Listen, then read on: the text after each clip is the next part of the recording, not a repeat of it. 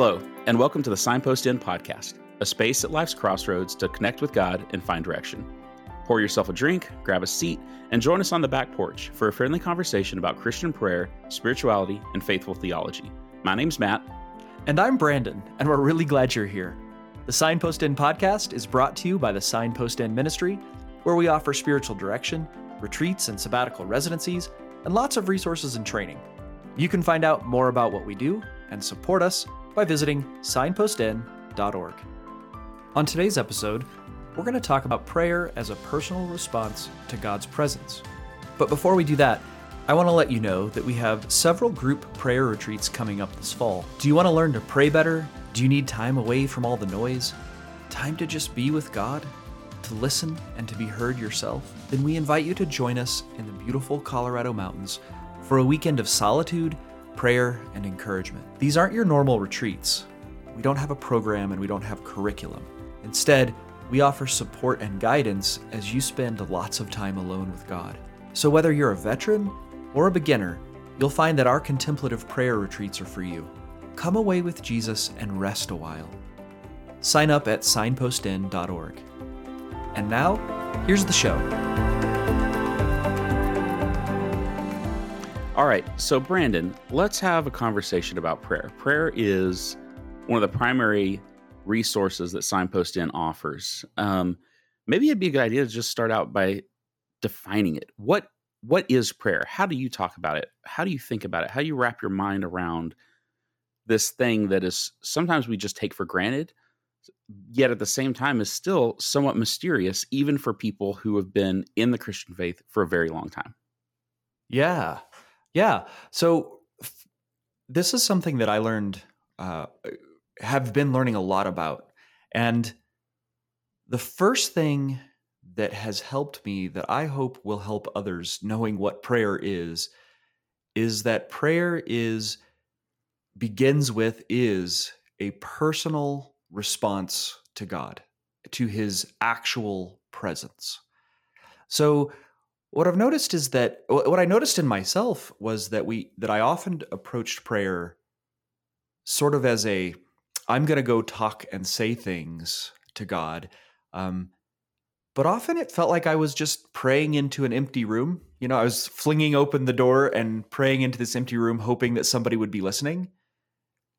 And I have learned uh, through a lot of struggles and God coming to me and, and making things different for me that that prayer really is more like talking. Well, it's not like it actually is talking to the real God who's really present with us all the time. Um, I, you know, before you and I started, Matt, I sent you an article that this podcast is based on, just titled that, that prayer is a personal response to God's presence. And well, I came across that article in, in just my own studies, and it changed my prayer life. In what way? Then, like how? Because it introduced me, which I, I, think I knew, but it introduced me to this idea that prayer is like a conversation with my wife. So many of us pray, um, like I said, talking to. Uh, so many of us pray um, like we like it's a Bible study rather than a conversation. Mm-hmm. We think about God, we talk about God, but we don't talk to God. And if you imagine that, like, what if you had a conversation? If your wife was present in the room and you were talking about her in her presence and you were having thoughts about her and you were thinking good things about her, that's all lovely. That's good stuff. But she's right there. you know, talk to her rather than think about her or talk about her. Okay. Uh, and uh, well, I get what you're saying there, but let me push back a little bit because what do you what would you say to somebody who wants something like that, but at the same time has often approached prayer and has felt like their prayers for a long time are sort of dry and impersonal. Like how do we get how do we get from there to what you're talking about? Yeah. Well, okay, let's start with that distinction between um, what we might call meditating and conversing or talking. So, in the Christian tradition, the idea of meditating actually goes back to um, for a long time. It, has basically meant chewing the cud or thinking about stuff. Like so, a, a cow chews its cud, right? And what uh, the way that works is a cow swallows what it's first chewed, and then later it brings it back up and chews on it again. And it's really gross. but that's been a metaphor for the way that we should be thinking and studying scripture. So we read scripture, it goes in, it gets churned around, it comes back up, and we think about it some more, and it, and then we we digest it. Hmm. And that's a lovely, good thing to do with scripture. We ought to be doing that with scripture. But that's different than talking to God. That's different than praying. It's the place where God can first speak to us and we hear God and we encounter God in scripture. But then the the next step is a response to him is a and and, and that's the point a personal response to him that we are actually encountering God as a person. A lot of what I think people are doing when they they their their prayer life is dry is first they're treating God like he's a set of propositions to be understood. And there's a you know there's there's a real distinction to be made there too. You med you can meditate on anything. You can meditate on quantum mechanics, you can meditate on the on mowing your lawn, you can mm-hmm. meditate on anything. You can think about anything without actually engaging that thing at all. Okay. You can think about persons. You, I could think about you, and you don't have to be there. Right. But then, then there's this other thing, which there are persons in the world. There's not, you know, God is not a thing. He's a person. He's a he, not an it. Okay. And when when prayer goes from meditating on God's word, which is an important part where God speaks, to me actually acknowledging and consenting to the presence of the person of God right here with me in this room, right now, then I can begin to I can begin to interact with him that way. Now, okay, the question you asked, which is really important, is how does someone go there? How does someone get to that right. point? because I, you're right. I've had a lot of people ask me the question of like, well, I don't feel God's presence. And I think, I think one way to think about that is if you're talking to somebody you really love or somebody, a good friend, your spouse, you know, you're, you're in the conversation with them. What does it feel like? You know, I'm making air quotes right now if people can't see, but what does it feel like to be in that person's presence? Mm-hmm and and um, maybe that'd be fun to ask you if you think about that question. What does it feel like to be in in your wife's presence? Well, I mean, the first thing that enters into my mind is well, it doesn't really feel like anything.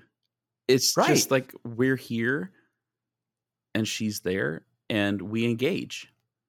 But it doesn't yeah. have a, necessarily a feeling necessarily. Yeah. And I think a lot of people who are I, I know for me this was true. When I say I didn't feel God's presence, I was, and I still often do fall into this trap, especially when I feel really bad, when I'm depressed or sad. I'm looking for some sort of like miraculous experience, right? I, I want some sort of like, I don't know, strange warmth. Um, I want I, uh, to I don't know what I'm looking for, and that's the, that's like right there. That should tell you that something else is going on because I really don't know what I'm looking for. Hmm. Okay. So true prayer really begins when I set aside that kind of I'm looking for something extra special here, and I consent, and that word is really important to me. Okay. I actually willfully choose, just give over to, and and I think the another word for it is surrender to reality mm. that God is actually personally present here and now. Okay. So so you're kind of saying it sounds like what you're saying is is that it's a false assumption on our part to assume that you know that quote unquote when God shows up there is this miraculous move or maybe there's like we sense a rushing wind or see a burning bush or just have this uh, sense of awe is actually a false assumption on our part that we really need to embrace what we think we believe about the omnipresence of God and recognize He is already there and you don't need some sort of spiritual experience to recognize His presence. Is that what you're saying? Yeah, there's a couple things that you just said that I want to pick up on. Um, one is God certainly can come in those like massively obvious, uh, miraculous ways. And the story of Scripture is of people who've had those experiences with God and then recorded them. one of the faulty things that, like the one of the the, the problems that we slip into, faulty ways of thinking, is that if God hasn't done that for us, then He's not present. Hmm. But of course, how many people in all of history got to have that kind of miraculous big experience with God? Well, not very many. Does that mean that God doesn't care about the rest of us? No, what it means is that those are special cases. Those are not the norm. Those are not descript, you know, a prescriptive of how we should expect God to work. Hmm. Those are just descriptive of a few important places where God comes to talk to prophets or to others who need to have these things for whatever reason. For the vast majority of us, he works primarily through his word, hmm. through his scriptures. And then, as Christ points out, and this is the second thing I wanted to point out, is it's not just God's omnipresence, like God is everywhere, so we're sort of always in God's presence. That is certainly true. But what Christ tells us is that now we are the temple of God, that the Holy Spirit, God's own Spirit, dwells in us. And if you start thinking about what that means, that'll bake your brain, right? What does it mean for the Spirit of God to dwell inside us? Well, it dwelt in the Holy of Holies in the temple. That's where God's hmm. Spirit was prior to Christ. It was it he, the Spirit, was in the tabernacle prior to the temple. Wow. And now he's in us. Wow. And there's, I forget the reference right now, but there's this wonderful place in scripture that says, uh, it's in Corinthians, I believe, that we have the mind of Christ because the Holy Spirit. Who knows God? Who knows the internals of a man except for his spirit?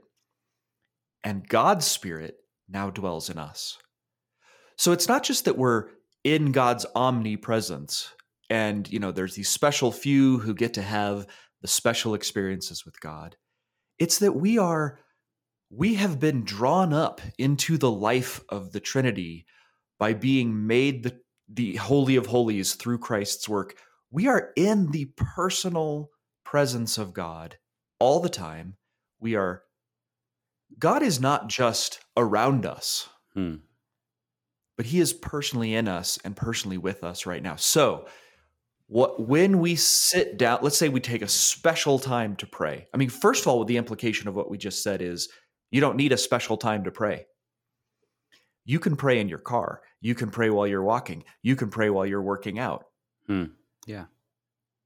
But if you take a special time to pray, and even if even when you're doing those other things, the first step always would be to take a minute or two to acknowledge and consent to the fact of reality that God is personally present with me and personally interested and loves me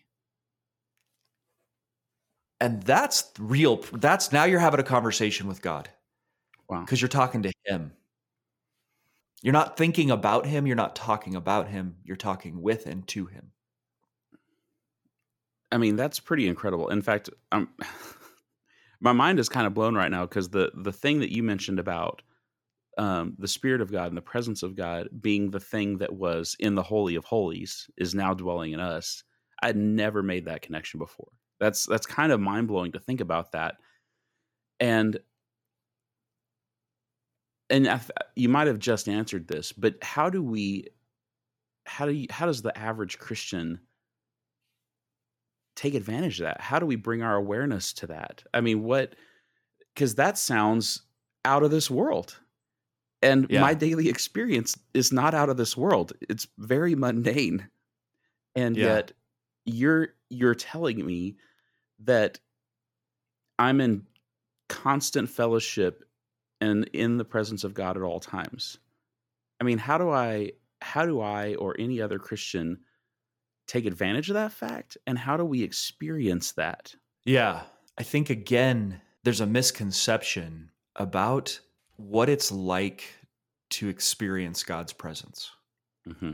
And I think a lot of a lot of heresies and a lot of very misguided attempts to help Christians have begun with this misconception that's that I get that somehow experiencing God is a special class of experience. It because I mean, the simple fact is if what Jesus said is true and what we believe to be true is true, and it is, then, then the experience of God is not a special class of experience reserved for the holy few that you know only by some sort of miraculous thing. It's as mundane as talking to you and me, or talking to your wife, or talking to your best friend. He, what does it feel like to be in the presence of God? I don't know. What do you feel like right now? goes right back to that question I just, you know, we asked earlier. What does it feel like to talk to your wife? And you're like, well, it doesn't feel like anything. And and I think one of the important things you just like that point makes is prayer is not about me experiencing something. Mm-hmm. You know, if you come into this and you're like, I want to have a special, I need to, I, well, we've just, do you go and talk to your wife like that? Are you like, I'm going to go talk to my wife and have a conversation about anything? And you know what really matters is how I feel during this conversation. Do you know what really matters is that she really makes me I get I got this really sp- no. Like your focus is on her. Hmm.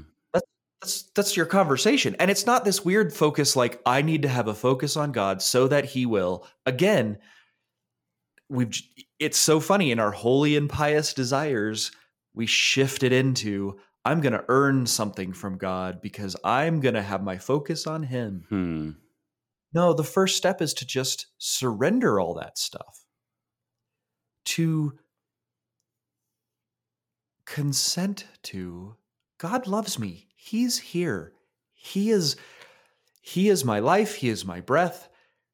I I don't need the reason I don't need anything is because it's all already present. God is already there giving it to me. Wow. Yeah.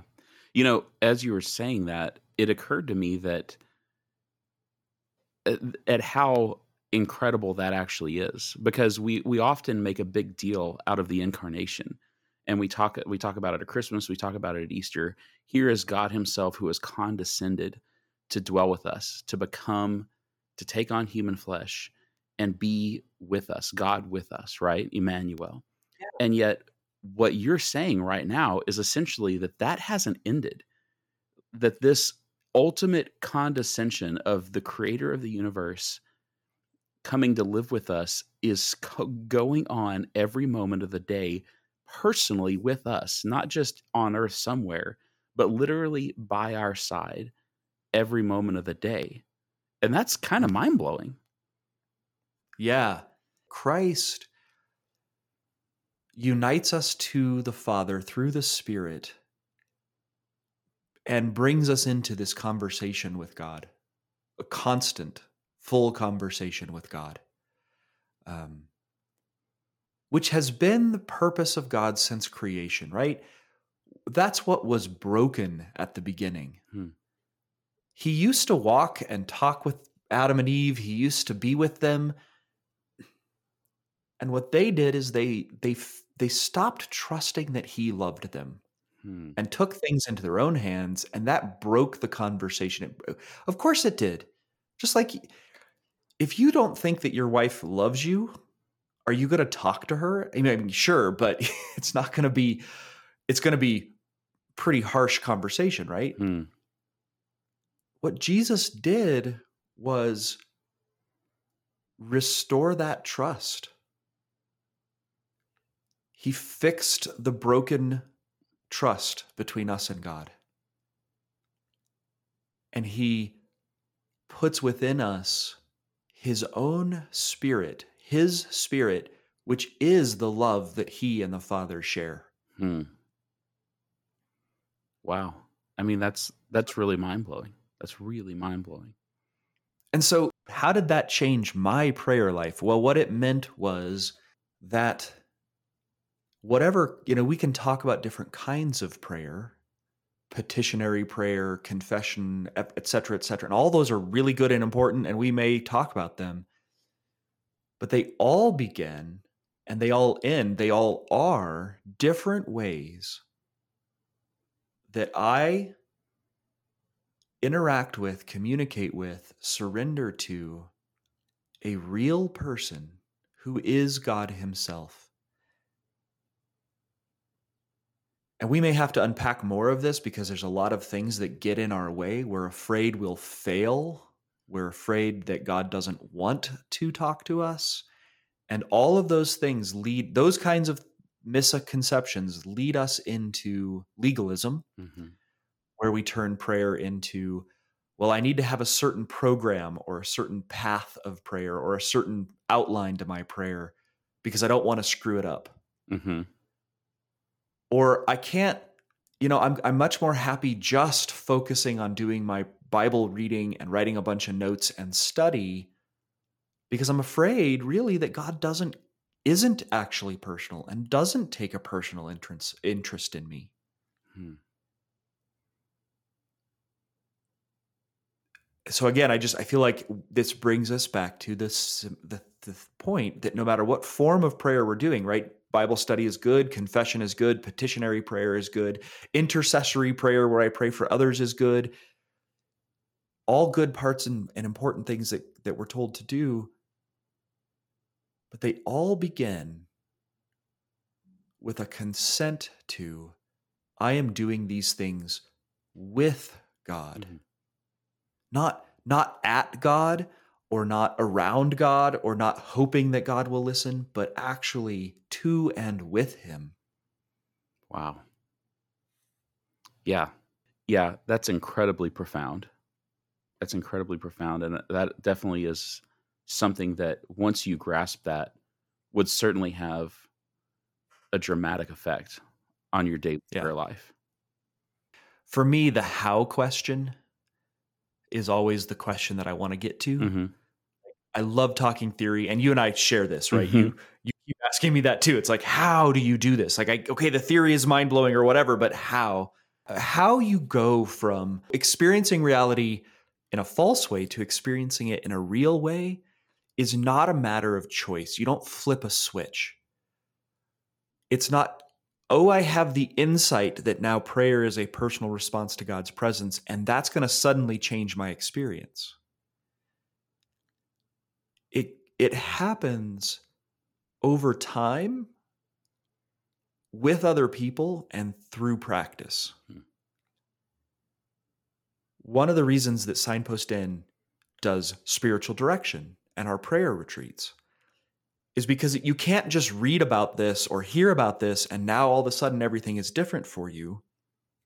You, you have to be willing to eh, to try this and you also sometimes can't do it on your own. Most of the time, you can't.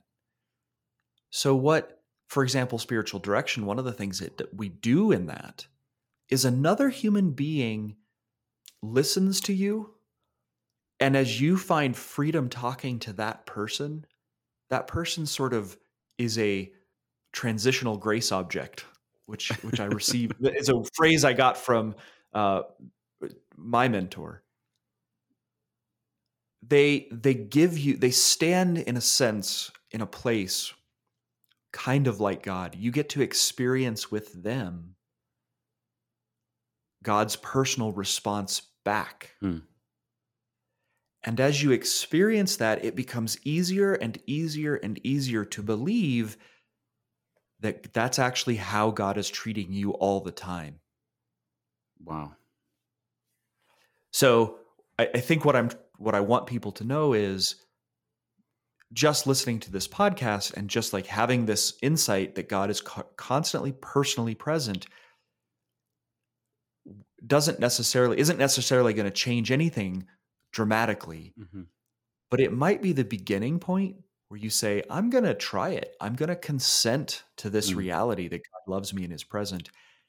And it might be a place where god is inviting you to experience that with someone else.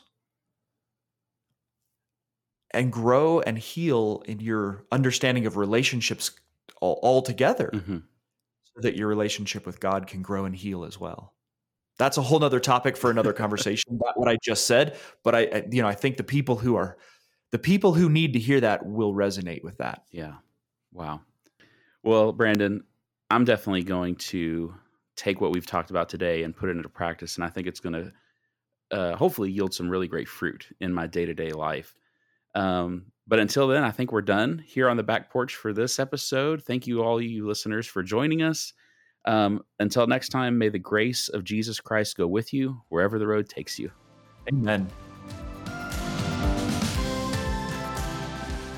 Thank you for listening. Don't forget to visit us at signpostinn.org.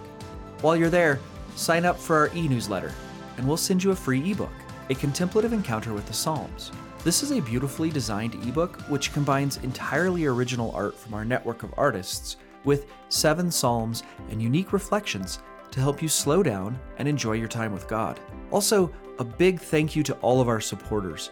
Signpost Inn is a 501c3 nonprofit ministry. We exist only because of our generous donors who make everything we do possible. Please consider supporting us yourself with a recurring donation. Visit signpostinn.org/donate to make a donation today. Thank you.